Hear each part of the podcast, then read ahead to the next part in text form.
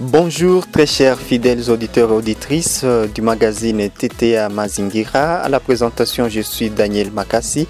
Ce magazine parle de la gouvernance des ressources naturelles. Dans ces troisième épisode sur la découverte de nos écosystèmes, nous parlons des Goma Expo Vert pour un monde durable, zéro déchet d'ici 2030. Vous nous captez depuis la ville de Goma en République démocratique du Congo. Aujourd'hui, nous recevons mademoiselle euh, Moulimbi Mapendo Patricien.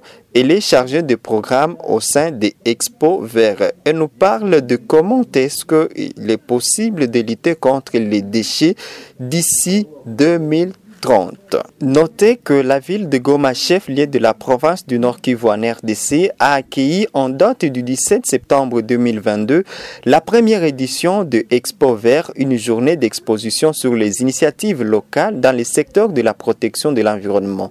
Selon Glody Tambou, initiateur de cette exposition, l'idée est de rassembler différents défenseurs de l'environnement autour d'une table pour réfléchir sur les possibilités d'atteindre une ville de Goma sans déchets d'ici 2030. Au cours de cette exposition, quelques jeunes entrepreneurs ont présenté leurs produits et services dont des briquettes biomasse, des foyers améliorés, des fruits, de pavés à base de plastique recyclé et ainsi de suite. Et pour en parler, nous avons mademoiselle Moulimbi Mapendo Patricia. Dites-nous c'est quoi Expo Vert? Expo Vert consiste à montrer le produit bio. Quand on dit Expo Vert, c'est-à-dire l'exposition de produits bio. Que vise Expo Vert? L'Expo Vert vise à ce qu'il y ait un monde meilleur, un monde durable, parce que dans le Expo Vert, il y aura plantation des arbres.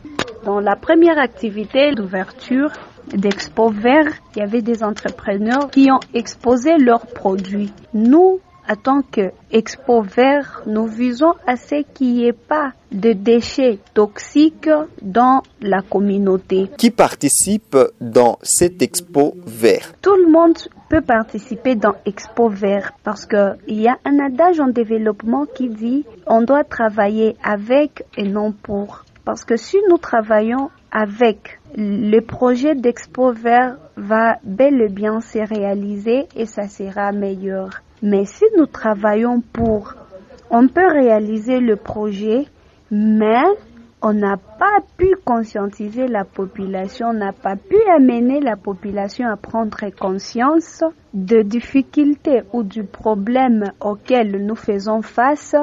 Et là, notre projet ne va pas réussir, il n'y aura pas vraiment la réussite. C'est pour cette raison nous avons dit que le participant dans Expo Vert, c'est tout le monde qui prend conscience que le réchauffement climatique est un problème. Quelle opportunité cela représente pour les jeunes entrepreneurs du secteur de l'environnement? Le projet Expo Vert, avec les entrepreneurs du secteur de l'environnement, avec nous, il y a plusieurs opportunités. Le jour de l'activité du 17 septembre, il y avait eu des entrepreneurs qui ont dû exposer leurs produits pour créer une opportunité pour eux face à des contacts qui pourront les aider, soit s'ils ont des difficultés d'avancer ou soit s'ils ont des difficultés euh, dans tel ou tel domaine. Prenons par exemple cette entreprise qui fait le recyclage des déchets et en produisent le pavé. Avec cette technique, il y a beaucoup plus de chances avec ces entreprises de travailler main dans la main. Auparavant, on avait dû jamais entendre qu'il y avait de pavés qu'on a dû utiliser avec le déchet. Mais nous avons dû comprendre qu'il y a de ces entreprises locales qui ont créé au moins quelque chose.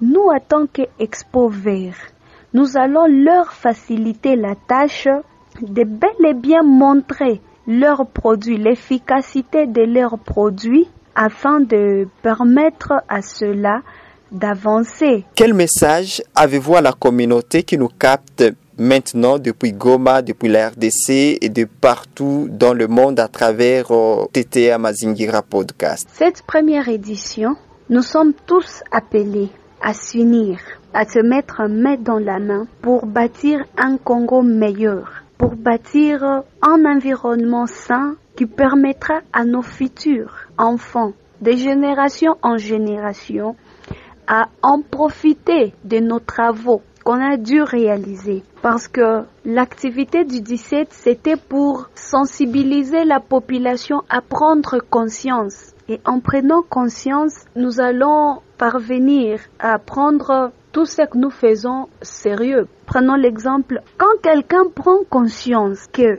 le sachet, c'est vraiment un danger pour le sol, soit en cultivant. Tu vois ça. Ça sera un peu difficile pour tout le monde d'utiliser les sachets. Ça fait combien d'années que nous sommes en train de lutter contre l'utilisation de sachets plastiques?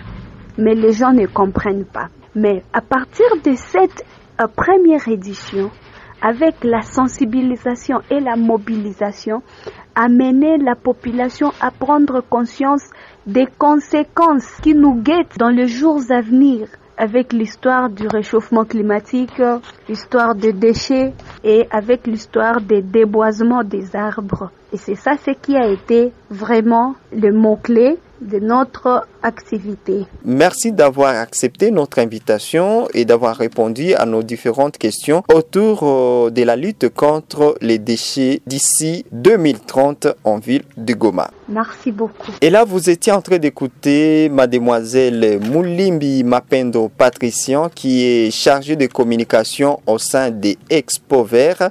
Elle nous parlait de Goma Expo Vert pour un monde durable, zéro déchet d'ici 2030. Si vous avez des avis ou des commentaires par rapport à ces magazines, écrivez-nous au plus 243 99 15 96 081 plus 243 99 15 96 081. À la présentation de ce magazine, c'était Mazingira, j'étais Daniel Makassi. Portez-vous bien.